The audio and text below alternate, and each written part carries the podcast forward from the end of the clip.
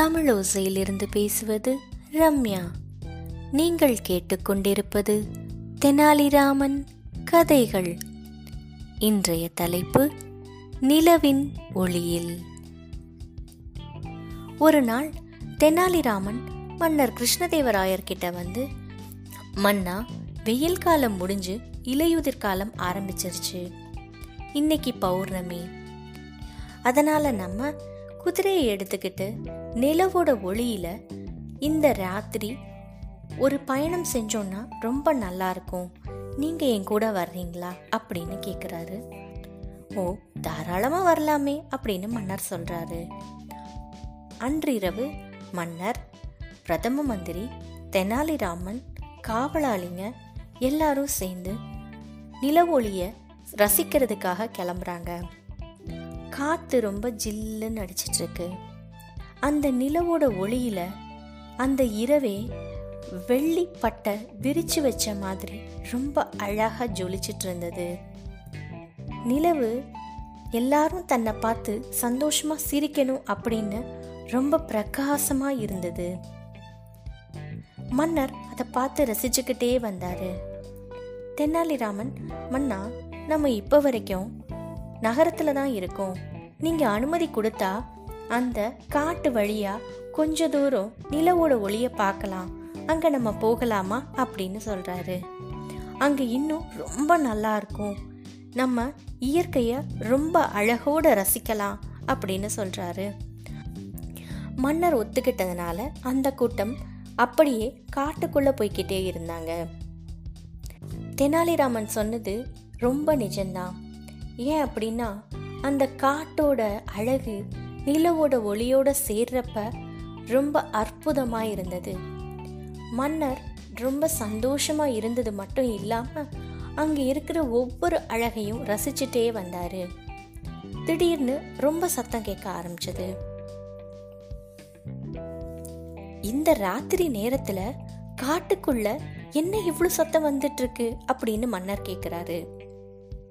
ஆனால் அங்கே இருக்கிற எல்லாருக்குமே அதே ஆச்சரியம்தான். கொஞ்சம் பயமாகவும் இருந்தது. யாருமே மன்னரோட கேள்விக்கு பதில் சொல்லவே முடியல. கொஞ்ச நேரத்தில் வரிசையா மாட்டு வண்டி வந்துக்கிட்டே இருந்தது. அந்த மாட்டு வண்டியை சில பேர் ஓட்டிட்டு வந்தாங்க.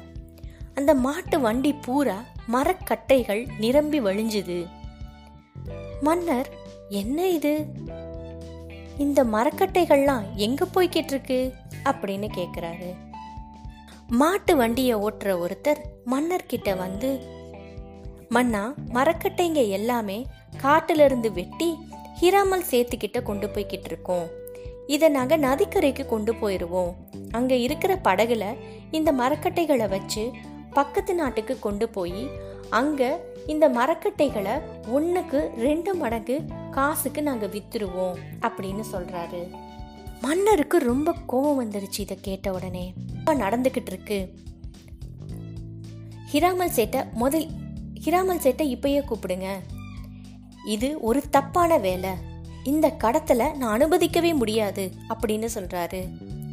மாட்டு வண்டியை ஓட்டிக்கிட்டு இருக்கிறவர் சொல்றாரு மன்னா நீங்கள் இங்கே இருக்கிற நதிக்கரைக்கு போனீங்கன்னா அங்கே நீங்கள் ஹிராமல் சேட்டை பார்க்கலாம் அப்படின்னு சொல்கிறாரு ரொம்ப கோபமாக இருந்த மன்னர் குதிரையை அப்படியே ஓட்டிக்கிட்டு நதிக்கரைக்கு போகிறாரு காவலாளிகளும் மற்றவர்களும் மன்னரை பின்தொடர்ந்துக்கிட்டே வர்றாங்க.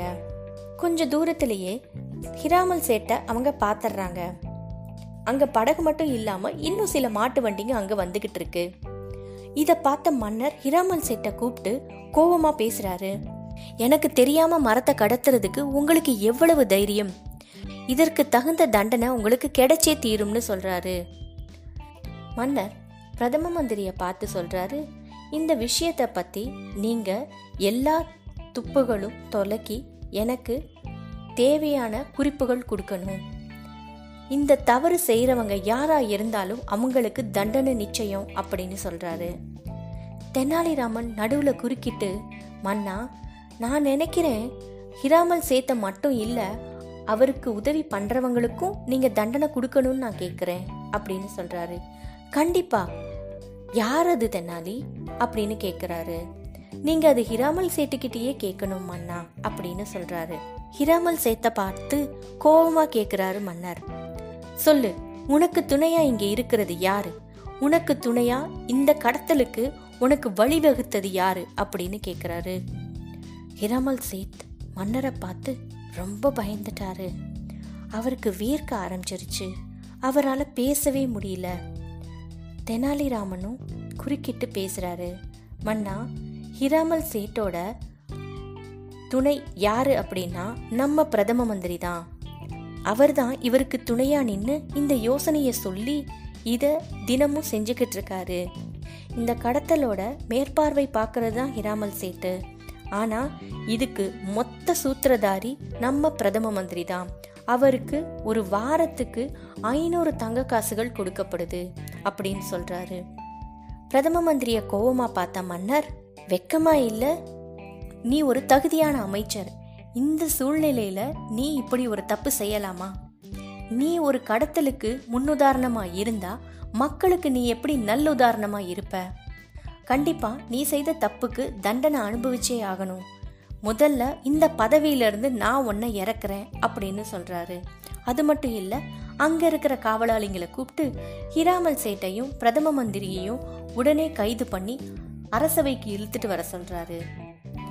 இது எல்லாம் முடிஞ்சதுக்கு அப்புறமா தெனாலிராமன் மன்னனை கூப்பிட்டு சொல்றாரு மன்னா நிலவோட ஒளியில நம்ம காட்டை ரசிக்கலான்னு நான் உங்களை பொய்ய சொல்லி தான் கூட்டிட்டு வந்தேன். இவங்க செய்கிற தப்புக்கு ஆதாரம் என்கிட்ட இல்லை. அதை நீங்கள் கண்டுபிடிக்கணும் அப்படிங்கிறதுக்காகத்தான் நான் உங்களை இந்த காட்டுக்குள்ளே கூட்டிகிட்டு வந்தேன். நான் உங்களை தொந்தரவு பண்ணதுக்கு என்ன மன்னிச்சிடுங்க மன்னா அப்படின்னு சொல்கிறாரு மன்னர் ரொம்ப சந்தோஷமா இல்லை தெனாலி நீ எனக்கு எந்த கஷ்டமோ தொல்லையோ கொடுக்கல. இந்த அழகான ராத்திரியை நிஜமாவே நீ என்ன ரசிக்க வச்சுட்ட? இன்னைக்கு நான் பார்த்த காட்டோட அழகையும் இந்த நிலவோட ஒளியையும் வாழ்க்கையில எப்பயுமே மறக்க மாட்டேன். அப்படின்னு ரொம்ப நன்றி அப்படிங்கிற பார்வையோட பார்த்த மன்னர் தெனாலிராமனை பாராட்டிட்டு அங்கேருந்து கிளம்புறாரு. இன்னும் நம்ம எல்லாரும் தெனாலிராமனை பார்த்து சந்தோஷப்படுற மாதிரி என்னெல்லாம் செய்ய போறாருன்னு அடுத்த எபிசோட்ல பார்க்கலாமா? நன்றி!